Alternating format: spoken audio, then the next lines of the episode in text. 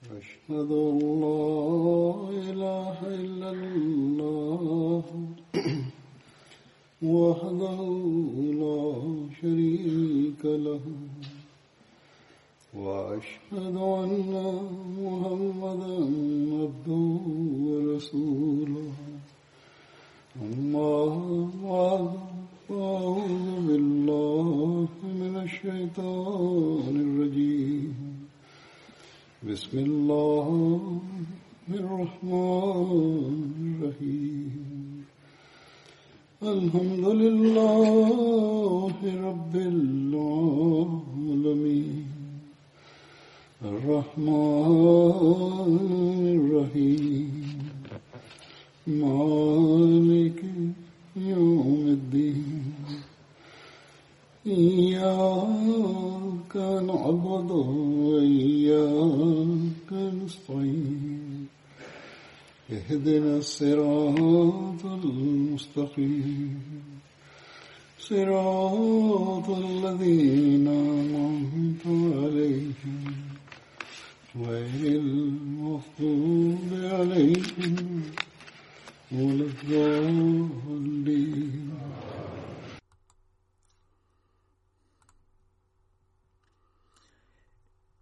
Siguiendo esta serie de relatos de las vidas de los compañeros Badri, en el sermón anterior narré incidentes de la vida de Hazrat Utbah bin Ghazwan que quedaron sin terminar. Existen algunos detalles más sobre el que narraré a continuación.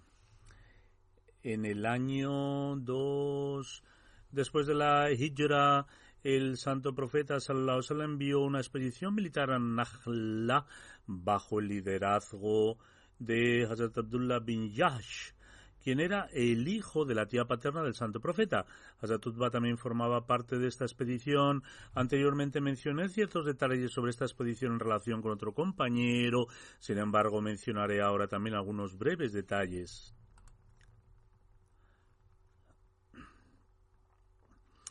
Hazrat Mirza Ahmad Sahib escribe lo siguiente en Sirat Khatam al-Nabiyyin, el santo profeta sallallahu alaihi wasallam decidió que los movimientos de los Quraysh debían ser estudiados desde una distancia más cercana para que toda la información necesaria con respecto a ellos estuviera disponible a tiempo y Medina pudiera protegerse de todo tipo de ataques repentinos por lo tanto, y con este propósito, el santo profeta sallallahu alaihi wasallam reunió a un grupo de ocho compañeros emigrantes en un acto de sabiduría. El santo profeta sallallahu alaihi wasallam seleccionó para este grupo a hombres que provenían de las diversas tribus de los Quraysh, por lo que fue más fácil obtener información con respecto a las conspiraciones ocultas de los Quraysh. El santo profeta sallallahu sallam designó a su primo paterno Abdullah bin Yash comandante de este grupo al ordenar esta serilla, esta expedición.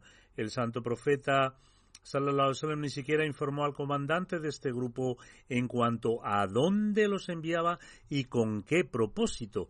Más bien, al partir el santo profeta sallallahu alaihi wasallam le entregó una carta sellada y dijo, esta carta contiene las instrucciones necesarias para vosotros cuando estéis a una distancia de dos días de viaje de Medina, abrid la carta y actuad de acuerdo con las instrucciones estipuladas.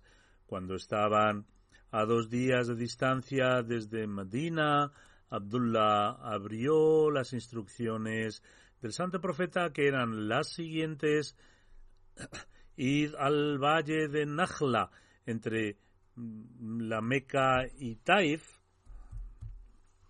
y obtened información sobre los Quraysh y volved con noticias suyas.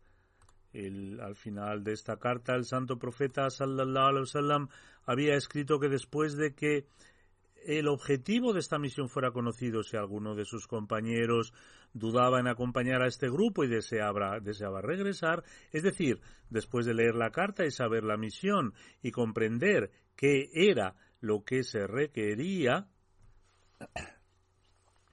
si alguien del grupo tenía alguna reserva u objeción, podía regresar si deseaba hacerlo dado que no era obligatorio.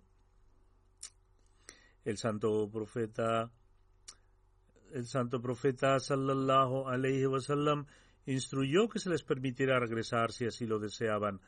Abdullah leyó esta instrucción a sus compañeros quienes afirmaron por unanimidad nos presentamos para este servicio con total disposición. Entonces, este grupo se dirigió a Nakhla. Saad bin Abi Waqas y Utba bin Ghazwan perdieron su camello, su camello en el camino y se separaron de sus compañeros. En su búsqueda, a pesar de todos sus esfuerzos, no pudieron reubicar a sus compañeros. El grupo se quedó entonces solo con seis personas.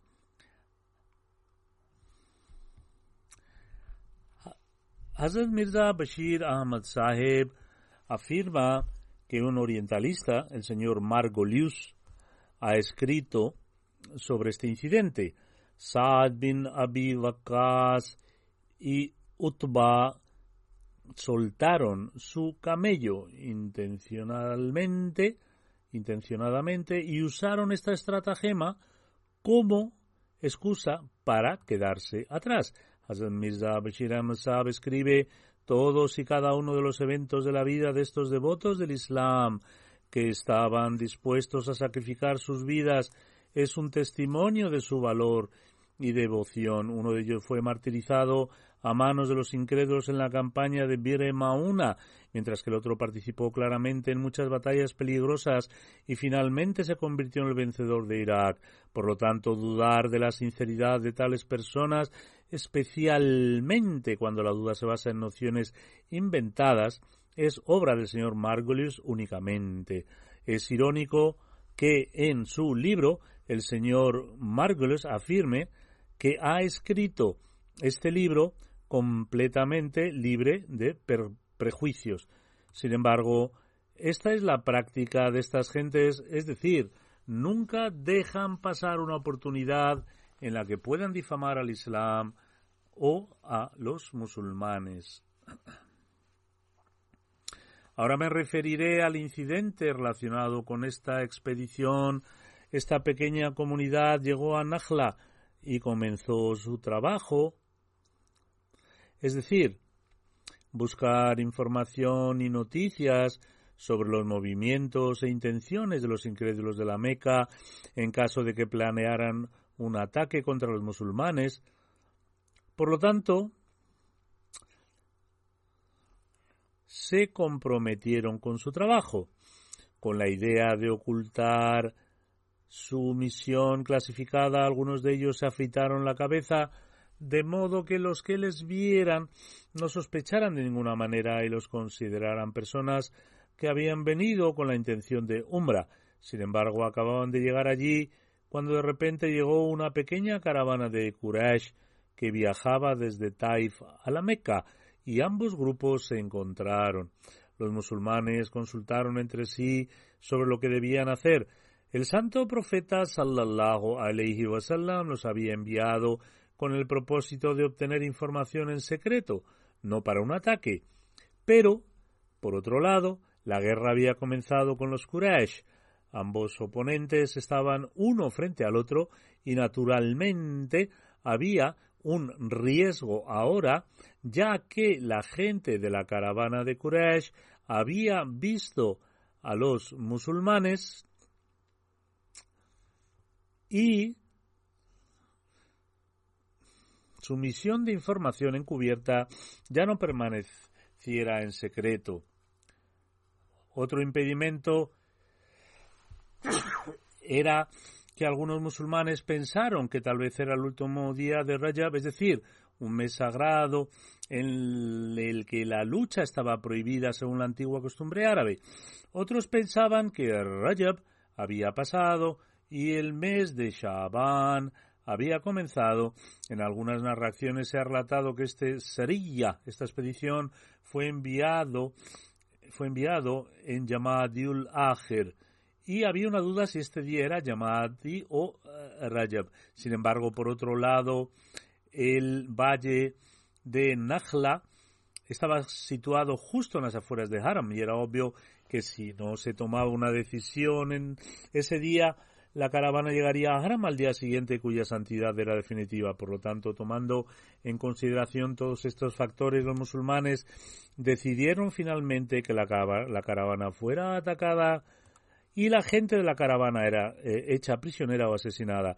En consecuencia, lanzaron un ataque y como resultado un hombre de los incrédulos fue asesinado y los dos fueron apresados. Desafortunadamente el cuarto individuo escapó y los musulmanes no pudieron detenerlo y en consecuencia fracasaron en su plan. Posteriormente los musulmanes se apoderaron de los bienes de la caravana dado que un hombre de los Quraysh había escapado y las noticias de este conflicto llegarían inevitablemente a la Meca. Rápidamente Abdullah bin Yash y sus compañeros regresaron rápidamente a Medina con el botín.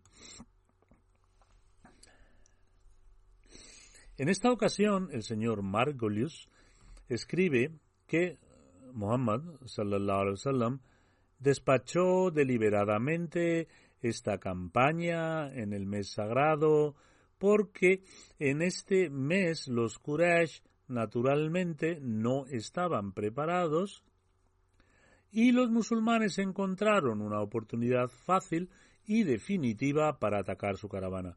Sin embargo, cualquier persona sensata puede entender que un pequeño grupo de esta naturaleza no podría haber sido enviado a una región tan lejana para saquear una caravana, especialmente cuando el cuartel general del enemigo estaba tan cerca. Además, la historia establece categóricamente que este grupo fue enviado simplemente con el propósito de obtener información.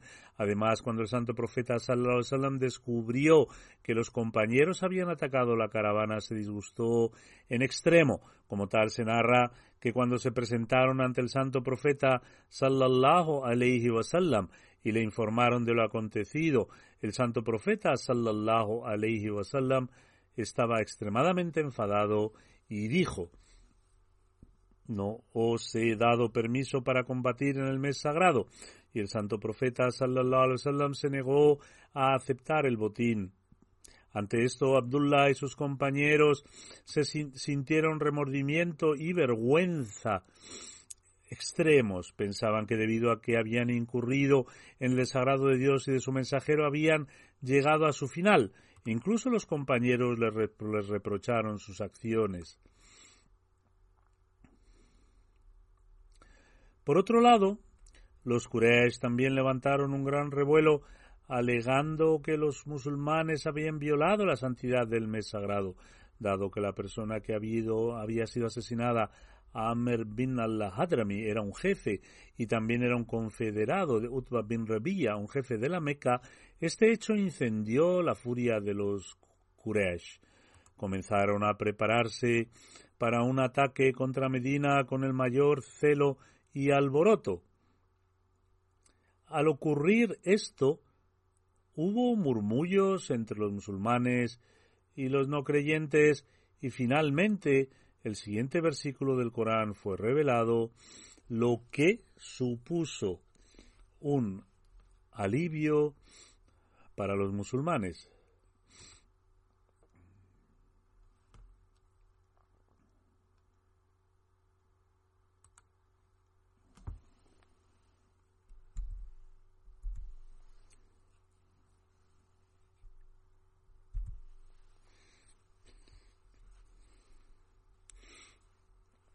Te preguntan sobre el combate en el mes sagrado, diles, combatir en él es un grave pecado, pero apartar por la fuerza en el mes sagrado, por la fuerza de los hombres de la religión de Dios en el mes sagrado, más bien mostrar incredulidad durante el mes sagrado y en la mezquita sagrada, es decir, violar su santidad y luego obligar a los musulmanes a salir de Haram, que es algo que vosotros los idolatras, los idolatras, idólatras habitantes de Haram, sois culpables de hacer. Oh idólatras, es un pecado mayor para Allah que luchar en el mes sagrado y en verdad perseguir en la tierra durante el mes sagrado es peor incluso que luchar, puesto que el objetivo es prevenir la persecución. Oh vosotros musulmanes, el estado de los incrédulos es tal que se han vuelto tan ciegos en cuanto a su enemistad hacia vosotros que no dejarán de pelear contra vosotros en cualquier momento y en cualquier lugar hasta que os alejen de vuestra fe si encuentran el poder para hacerlo. La historia es testigo de que los jefes de los Quraysh difundían su sangrienta propaganda incluso en los meses sagrados. De hecho, se volvieron aún más activos en sus malvados propósitos durante estos meses, aprovechando las reuniones y viajes que tenían lugar en los meses sagrados. Además, con gran desvergüenza para regodearse con una falsa satisfacción, reorganizaban el orden de los meses sagrados conocidos como Nasi. Más tarde sobrepasaron todos los límites cuando durante el Tratado de Hudaybiyah, a pesar de haber un pacto y un acuerdo firmes, los incrédulos de la Meca y sus aliados tomaron la espada contra una tribu aliada de los musulmanes en la zona de Haram, zona donde se prohíbe el derramamiento de sangre. Luego, cuando los musulmanes acudieron en ayuda de su tribu aliada, los incrédulos levantaron sus espadas en la zona de Haram. Por lo tanto, era natural que los musulmanes encontraran consuelo en esta respuesta, es decir, en este versículo coránico revelado por Dios Altísimo. Sin embargo, los Quraysh también fueron advertidos durante este tiempo. Dos de sus hombres llegaron a Medina para liberar a sus dos cautivos. Sin embargo, hasta ahora Saad bin Abi Waqqas y Utbah bin Ghazwan no habían regresado por su seguridad, el santo profeta sallallahu alayhi wasallam temía que si los Quraysh los tomaban no los dejarían con vida. Por esta razón el santo profeta sallallahu alayhi wasallam se negó a liberar a los cautivos hasta que regresaran y dijo cuando mis hombres lleguen a salvo a Medina liberaré a los vuestros. Cuando ambos llegaron a Medina, el santo profeta sallallahu alaihi wasallam liberó a ambos cautivos por un rescate. Sin embargo, de entre estos dos cautivos, un individuo quedó tan profundamente impresionado por las altas cualidades morales del santo profeta sallallahu alaihi wasallam y la verdad de las enseñanzas islámicas durante su estancia en Medina, que incluso después de su liberación se negó a regresar y se unió a los compañeros del santo profeta sallallahu alaihi wasallam al aceptar el Islam de su mano. Finalmente fue martirizado en Baire Mauna. Por lo tanto, el hecho de que él aceptara el Islam e hiciera sacrificios por la causa del Islam es suficiente como respuesta a la acusación de Margolius. Por así decirlo, estas personas tienen la costumbre de pasar por alto detalles relevantes. Hazatutba bin Ghazwan tuvo el honor de participar junto al santo profeta Sallallahu en la batalla de Badr y en todas las batallas posteriores. Habab y Saad, los esclavos liberados de Hazrat Utbah bin Ghazwan, también tuvieron la distinción de luchar junto a él en la batalla de Badr. Hazrat Utbah bin Ghazwan fue uno de los arqueros de élite del santo profeta sallallahu alayhi wasallam. Hazrat Umar radiallahu anhu envió a Hazrat Utbah bin Ghazwan a Basra para luchar contra la gente de Obullah que era de Persia. Mientras le despachaba, Hazrat Umar le indicó, tus compañeros y tú continuaréis por el camino hasta llegar a las fronteras, a las fronteras del reino árabe y las tierras no árabes. Sal con las bendiciones y la gracia de Allah. Siempre teme a Allah y recuerda que te diriges hacia un enemigo feroz. Hazatumar luego dijo, estoy seguro de que Dios Altísimo te ayudará contra ellos y he escrito a Hazrat Ala, Ala bin Hadrami para que envíe a Arfaya bin Harshama, Harsama junto contigo para ayudarte, ya que él tiene mucha experiencia en la lucha contra el enemigo y está bien versado en el arte de la guerra.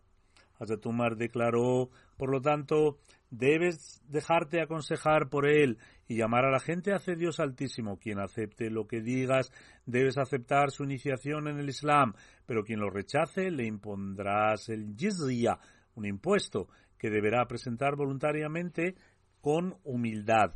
Sin embargo, a aquel que se niegue a pagar esto, entonces debes utilizar la espada. Es decir, si no están dispuestos a pagar el jizya mientras siguen su propia religión y viven allí, y si no están dispuestos a aceptar el Islam y además si están preparados para luchar, Hazrat Umar dijo que es cuando debían usar la espada contra ellos.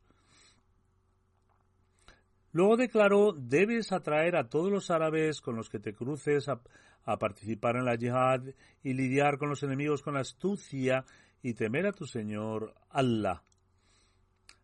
Hazrat Umar envió a Hazrat Utba a Basra con 800 hombres y más tarde también se enviaron refuerzos. Hazrat Utba conquistó Obullah, en el que luego estableció el límite de la ciudad de Basra. Él es la primera persona en convertir a Basra en una ciudad y un asentamiento. Cuando Hazrat Umar bin Khattab designó a Hazrat Utba como gobernador de Basra, residió en un lugar llamado Jariba. Era una antigua ciudad de Persia que en persa se conocía como Washatabaz Urdshir.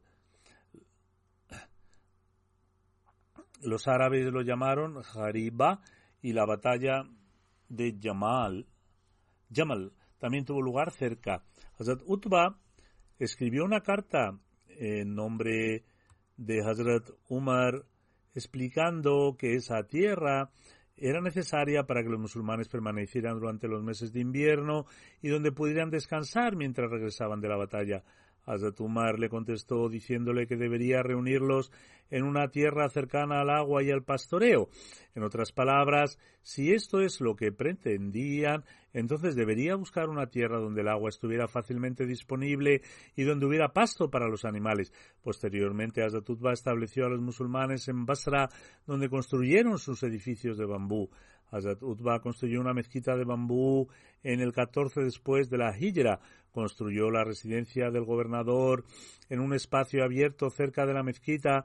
Cuando la gente salía a combatir, desenterraban estas casas de bambú y las ataban cuando partían y cuando regresaban reconstruían las casas de la misma manera. Fue solo más tarde que la gente construyó casas permanentes. Hazrat Utba eh, dio instrucciones a Mahiyan bin Adra, quien luego colocó la primera piedra de la mezquita de Basra y la hizo construir con bambú. Poco después, Hazrat fue a realizar el Hajj y nombró a Muyashi bin Masud, su adjunto, y le confió que él fuera, que fuera al Éufrates y le entregó la responsabilidad de dirigir las oraciones a Mughira bin Shu'ba. Cuando Hazrat Utba cuando Utba se encontró con Hazrat Umar, eh, su deseo era renunciar como gobernador de Basra, citando que era demasiado difícil para él y por lo tanto otra persona debería ser nombrada gobernador. Sin embargo, Hazrat Umar declinó su petición de renunciar. Se menciona en una, en una narración que Hazrat Utba oró de la forma siguiente de la siguiente manera, oh Allah, no me traigas de vuelta a esta ciudad. Cayó de su montura el año 17 después de la Hijra y falleció. Esto ocurrió cuando Azatutba estaba en ruta de la Meca a Basora y había llegado a un lugar eh, que la gente llamaba Madin bin Sulaim. Según otra narración, falleció el 17 después de la Hijra en un lugar llamado Rabza. Según una tercera narración, hay diferentes narraciones con respecto a su fallecimiento en el año 17 después de, después de la Hijra. A la edad de 57 años, Atuzba falleció en Basora debido a una dolencia del abdomen. Otros han afirmado que falleció en el año 15 después de la Hijra. Después de la muerte de Hazrat Utba, su esclavo Sued trajo las pertenencias y la propiedad de Hazrat Utba a Hazrat Umar. Hazrat Umar eh, Hazrat Utbah falleció a la edad de 57 años, era un hombre alto y apuesto. Khalid bin Umar Ad-Duvir narra que Hazrat Utbah bin eh, eh, Ghazwan se dirigió a nosotros alabando a Allah y luego dijo, el mundo ha anunciado su fin y ha dado su espalda apresuradamente. Es decir, el mundo se dirige hacia la destrucción y no queda nada del mundo excepto los restos de una copa tras beber de ella y cuyo bebedor la abandona. Os dirigís hacia una morada eterna sin fin, es decir, este mundo es meramente transitorio, y pues hacia esa morada que es mejor que cuanto poseéis. Se nos ha informado que se arrojará una piedra desde un rincón del infierno y que seguirá cayendo en un pozo de abismo durante setenta años y no llegará a su fin. Por Dios, este infierno se llenará. Es decir, el infierno se llenará de pecadores. Tenéis, por lo tanto, la oportunidad de obtener beneficio de esta vida y realizar obras virtuosas. Luego dijo además, ¿por qué entonces esto os sorprendería? Se os ha informado que entre una puerta del cielo y la otra hay una distancia igual a cuarenta años de viaje. Verdaderamente amanecerá un día en el que todo este espacio se llenará de gente. Hubo momentos en que estuve entre las siete personas junto al santo profeta sallallahu alaihi wasallam y no teníamos comida excepto las hojas de los árboles. Una época realmente difícil en el inicio. Y debido a esto, y debido a esto el borde de nuestras bocas sufría cortes. Luego narró, narró un incidente personal. Una vez encontré una capa que corté en dos pedazos y le di la mitad a Saad bin Malik. Esta era nuestra condición ya que ni siquiera teníamos capas con las que cubrirnos. Con la mitad de la capa hice una prenda para cubrirme y Saad hizo lo mismo con la suya. Sin embargo, hoy día se da el caso que alguno de entre nosotros se despierta por la mañana y es nombrado Amir, el líder de ciertas áreas. Yo busco refugio en Dios contra el pensamiento de que soy un hombre noble, cuando a los ojos de Dios soy insignificante. Debido a mi humildad, me considero inferior eh, e insignificante. Las circunstancias han cambiado, la gente se ha enriquecido, por lo que todos debéis preocuparos mucho por esto. Luego dijo, ningún profetazgo en el pasado ha dejado de mostrar su influencia hasta convertirse en una monarquía. Pronto entenderéis la verdad de este asunto y después de nuestro fallecimiento experimentaréis qué significa ser gobernante. Dijo además, el estado de los musulmanes será tal que el materialismo se apoderará de ellos. Tened en cuenta mis palabras, ya que veréis que todo esto es la verdad. Sin embargo, vosotros debéis centrar vuestra atención en Dios Altísimo. Volved a la religión y a la espiritualidad. Solo a través de esto se puede ganar la recompensa del paraíso. El siguiente compañero que mencionaré es Asad bin Ubada. Asad bin Ubada pertenecía a la tribu de, a la tribu de Banu Saida, que era una rama de la tribu Hazraj de los Ansar. Su padre se llamaba Ubada bin Zulem y su madre Amra, que era la tercera hija de Masud bin Qais. Su madre también tuvo el honor de jurar lealtad al santo profeta sallallahu alayhi wasallam. Asad bin Ubada era el primo materno de Saad bin Zaid Asheli, que era uno de los compañeros Badri. Saad tuvo dos matrimonios. Una de sus esposas era Ghaziyah bint Saad, de la que nacieron Said, Muhammad y Abdurrahman. La segunda esposa fue Fuqayha bint Ubed, a quien le nacieron Qais, Umama y Sadus. Mandus bint Ubada era la hermana de Saad bin Ubada, quien juró lealtad al santo profeta sallallahu alaihi wasallam y aceptó el Islam. Hazrat bin Ubada tenía otra hermana cuyo nombre era Leila bint Ubada y también tuvo el honor de jurar lealtad al santo profeta sallallahu alaihi wasallam y aceptar el Islam. El nombre patronímico de Saad bin Ubada era Abu Sabit y también se ha reportado como Abu Qais. Sin embargo, el primero parece más auténtico y correcto. Saad bin Ubada era guardián de la tribu Hazraj de los Ansar. Saad bin Ubada era un líder de su pueblo y era extremadamente generoso, participó en todas las batallas y sostenía la batalla de los, la bandera de los Ansar. Asad bin Ubada era honorable entre los Ansar y se encontraba entre los líderes de su pueblo en Medina y su pueblo lo apreciaba por su liderazgo. Durante la era de la ignorancia, la era preislámica, Asad bin Ubada sabía escribir en árabe, cuando muy pocas personas en esa época podían escribir. También era muy hábil en la natación y en el tiro con arco. Cualquiera que poseyera estas cualidades era conocido como Kamel completo. Durante el periodo de la ignorancia, Hazrat Saad bin Obada y también sus antepasados anunciaban desde su fortaleza que cualquiera que deseara carne y manteca debería venir a la fortaleza de Dulaim bin Harisa. Hisham bin Urwa relata de su padre, vi por primera vez a Saad bin Ubada mientras anunciaba desde su fortaleza que todo aquel que deseara carne o manteca debería ir a él. Es decir, mataba a los animales y distribuía su carne entre la gente. Además, relata, observé a su hijo haciendo lo mismo y él también invitaba a otros. En ese momento yo era un hombre joven y estaba caminando cerca de Medina. Hazrat Abdullah bin Umar también pasaba por delante de mí.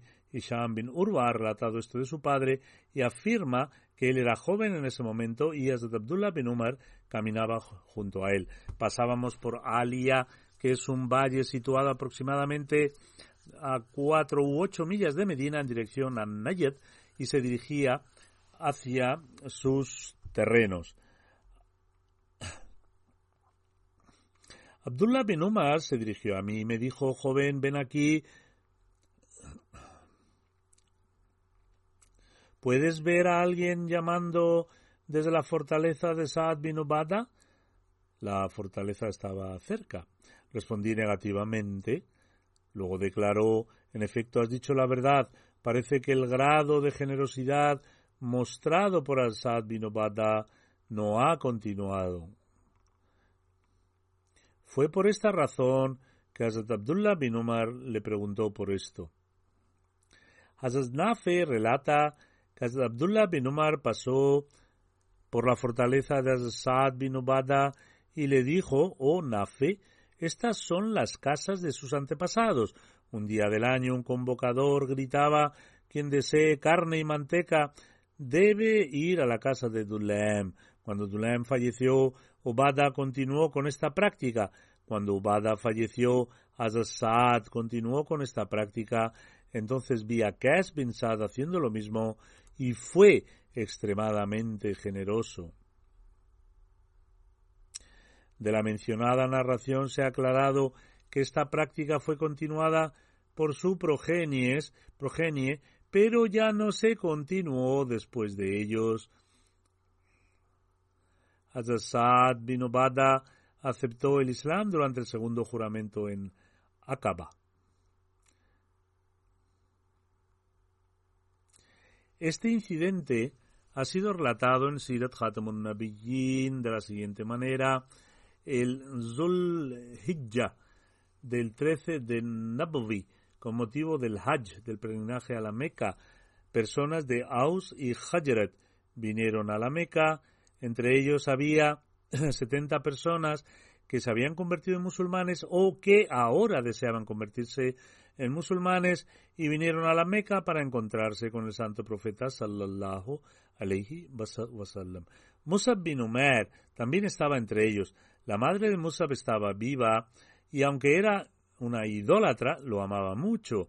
Cuando se le informó de su llegada, envió un mensaje que decía primero ven a verme y luego ve a otro lugar.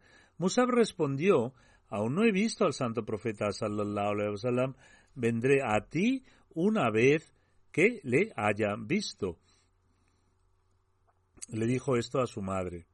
Por lo tanto, se presentó ante el santo profeta sallallahu alaihi wasallam primero y le informó sobre los temas clave, claves y luego visitó a su madre. Ella estaba muy molesta de que él no la visitara primero. Cuando le vio, comenzó a llorar y a quejarse. Musab dijo, Madre, tengo, te digo algo maravilloso que es muy beneficioso para ti y pondrá fin a cada desacuerdo. Ella preguntó de qué se trata. Musab respondió en voz baja que abandones la adoración de ídolos, te conviertas en musulmana y creas en el santo profeta sallallahu alaihi wasallam. Ella era una firme idólatra y tan pronto como escuchó esto comenzó a causar un gran alboroto diciendo Juro por las estrellas que nunca entraré en tu religión y les indicó a sus familiares que capturaran a Musab. Sin embargo, siendo astuto, escapó rápidamente. Con respecto al segundo juramento de lealtad en Aqaba, está escrito el santo profeta sallallahu había sido informado de la llegada de los Ansar por Musab y algunos de ellos también se habían encontrado con el santo profeta personalmente. En esta ocasión, y dado que era necesaria una reunión colectiva y privada después de los ritos del, eh, del Hajj, se fijaron las fechas inmediatas del mes Zilhaj para este propósito. Ese día, a mitad de la noche, todas esas personas iban a encontrarse con el santo profeta sallallahu alaihi wasallam en el mismo valle que el año eh, pasado para que se pudiera celebrar una reunión privada en paz y con completa atención. El santo profeta sallallahu alaihi wasallam ordenó a los ansar que no vengáis en grupo, venid individualmente o en pares al valle a la hora señalada, no despertéis a los que duermen y no esperéis a los ausentes. Cuando llegó la fecha señalada durante la noche, cuando había pasado un tercio de la noche, el santo profeta sallallahu salió solo de su hogar, tomó a su tío Abbas junto con él, que todavía era un idólatra, pero amaba al santo profeta sallallahu alaihi wasallam y era un jefe de la dinastía Hashem. Ambos llegaron a este valle y no pasó mucho tiempo antes de que los Ansar comenzaran a llegar en grupos de uno o dos estas eran setenta almas de Aus y Hazraj. Al principio, Abbas, el tío del santo profeta, sallallahu alaihi wasallam, comenzó el discurso diciendo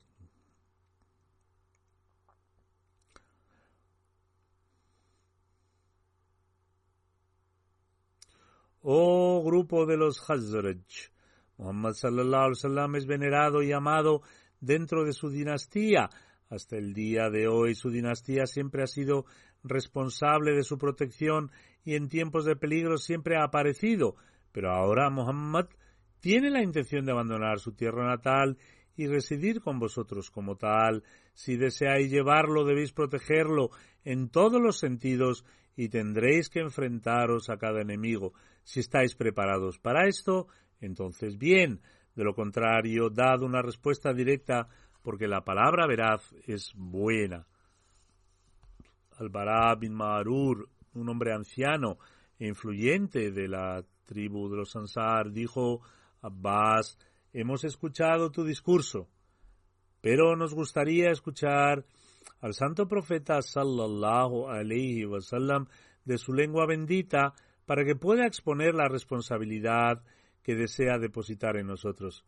Ante esto, el santo profeta sallallahu recitó algunos versos del Sagrado Corán y describió las enseñanzas del Islam en un breve discurso mientras aludía al haququllah y haqukul ibad, los derechos para con Allah y los derechos para con nuestros semejantes. El santo profeta sallallahu dijo, con respecto a mí mismo todo lo que deseo es que, al igual que protegéis a vuestros seres queridos y a vuestra familia, si es necesario, tratadme de la misma manera. Cuando el santo profeta sallallahu alaihi completó su discurso, según la costumbre de Arabia, al-Bara bin Marur tomó la mano del santo profeta en la suya y dijo, Oh mensajero de Allah, Juramos por el Dios que te ha enviado con la verdad de que te protegeremos con nuestras vidas, porque hemos sido criados bajo las sombras de las espadas.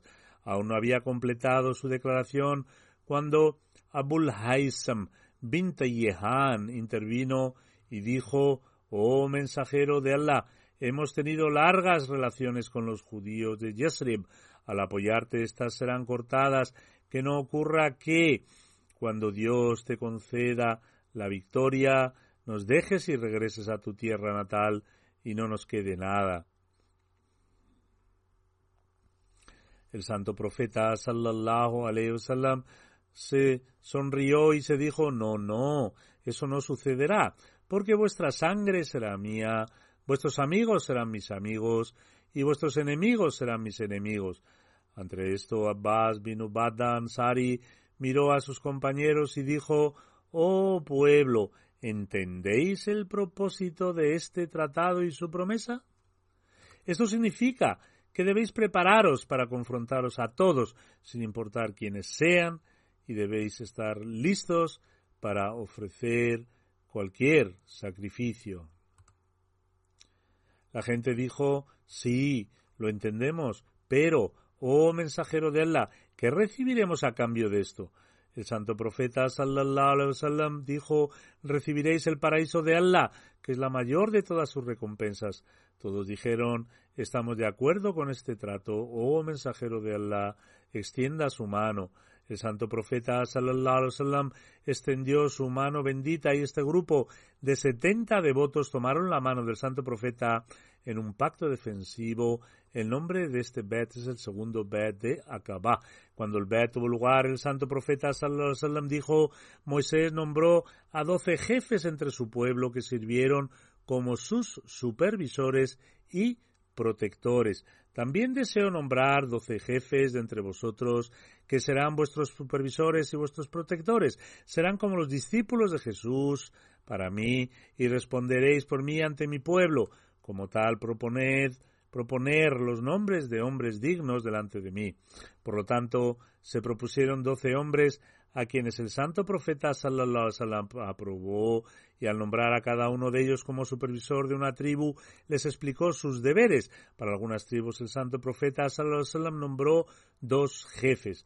Cuando se nombró a los jefes, Abbas bin Abdul Muttalib, que era el tío paterno del santo profeta alaihi les recordó a los Ansar que caminaran con astucia y cautela, ya que los espías de los Quraysh tenían sus ojos puestos en todas las direcciones. No fuera que las noticias de esta reunión se filtraran y se crearan más problemas. Estaba aún advirtiéndoles cuando, en medio de la noche, desde lo alto del valle, se escuchó el sonido de un malhechor que los estaba espiando, diciendo Oh Quraysh, ¿sabéis que aquí aquí Muzammam, Dios, no lo, Dios nos perdone, Dios no lo quiera, y el resto de sus apóstatas están haciendo votos y promesas contra vosotros. Esta voz sorprendió a todos, pero el santo profeta sallallahu alayhi wasallam permaneció completamente tranquilo y dijo, ahora vosotros debéis regresar a vuestras casas de la misma forma en que habéis venido, en grupos de uno o dos. Abbas bin eh, Nadla Ansari dijo, Oh mensajero de Allah, no tememos a nadie. Si lo ordenas, atacaremos a los Quraysh al amanecer y les daremos una muestra de sus crueldades. No, no, dijo el santo profeta sallallahu alaihi wasallam, porque aún no he recibido permiso para luchar. Haced lo siguiente, regresad silenciosamente a vuestras tiendas de campaña, tras lo cual todos se dispersaron silenciosamente del valle en grupos de uno o dos. El santo profeta Sallallahu también regresó a la Meca con su tío paterno Abbas. Como los Quraysh ya habían descubierto que se había realizado una reunión secreta por la noche, a la mañana siguiente llegaron al campamento de la gente de Yasrab y dijeron Hemos tenido una relación antigua y no deseamos en lo más mínimo que estas relaciones se contaminen. Pero hemos escuchado que anoche tuvisteis un acuerdo con Muhammad sallallahu alaihi de qué se trata esto, de qué se trata todo esto. Dado que la gente, dado que la gente idólatra de Aus y Hazaraj no tenían conocimiento de esto, estaban extremadamente desconcertados y negaban por completo la ocurrencia de tal reunión. Abdullah bin Ubay bin Sulul quien luego se convirtió en el líder de los hipócritas de Medina, también estaba en este grupo. Él dijo esto nunca podrá suceder. ¿Cómo es posible que la gente de Medina esté de acuerdo con, e-, con un tema tan importante y yo no lo sepa. Por lo tanto, la sospecha de los Quraysh fue disipada y regresaron. Poco tiempo después, los Ansar se fueron a Yasrab, pero después de su partida, los Quraysh de alguna manera recibieron la información de la gente de Yasrab. Habían, de hecho, realizado un juramento y un acuerdo con el santo profeta, sallallahu alaihi wasallam. Ante esto, unos pocos hombres persiguieron a la gente de Yasreb. La caravana, la caravana se había ido, pero por alguna razón Saad bin Ubada se quedó atrás. Estas personas lo trajeron de vuelta y lo asaltaron en las calles pedregosas de la Meca, lo arrastraron por todos los lados, sujetando sujetado por el pelo de su cabeza. Finalmente, cuando ya Ben bin Mutim y Hares bin Harb, que conocían a Saad, recibieron noticias de esto, lo salvaron de la crueldad de los Quraysh. Hay otros incidentes relacionados con Asad bin Ubada que se narrarán en futuros sermones, si Dios quiere.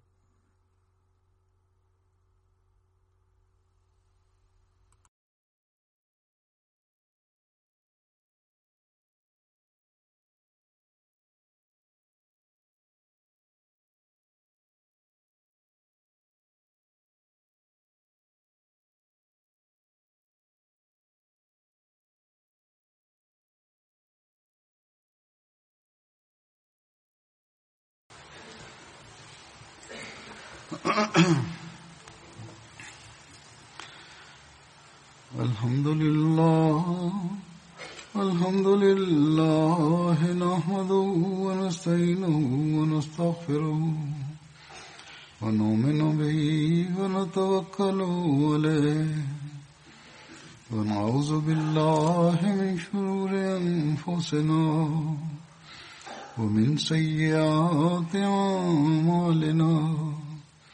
من يهده الله فلا مضل له ومن يضلله فلا هادي له. ونشهد أن لا إله إلا الله.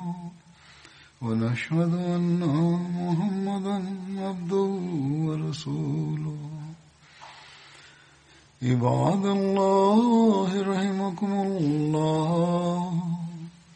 إن الله يأمر بالعدل واللسان وإيتاء ذي القربى. وينهى عن الفحشاء والمنكر والبغي يعظكم لعلكم تذكرون. اذكروا الله يذكركم وادعوه يستجب لكم.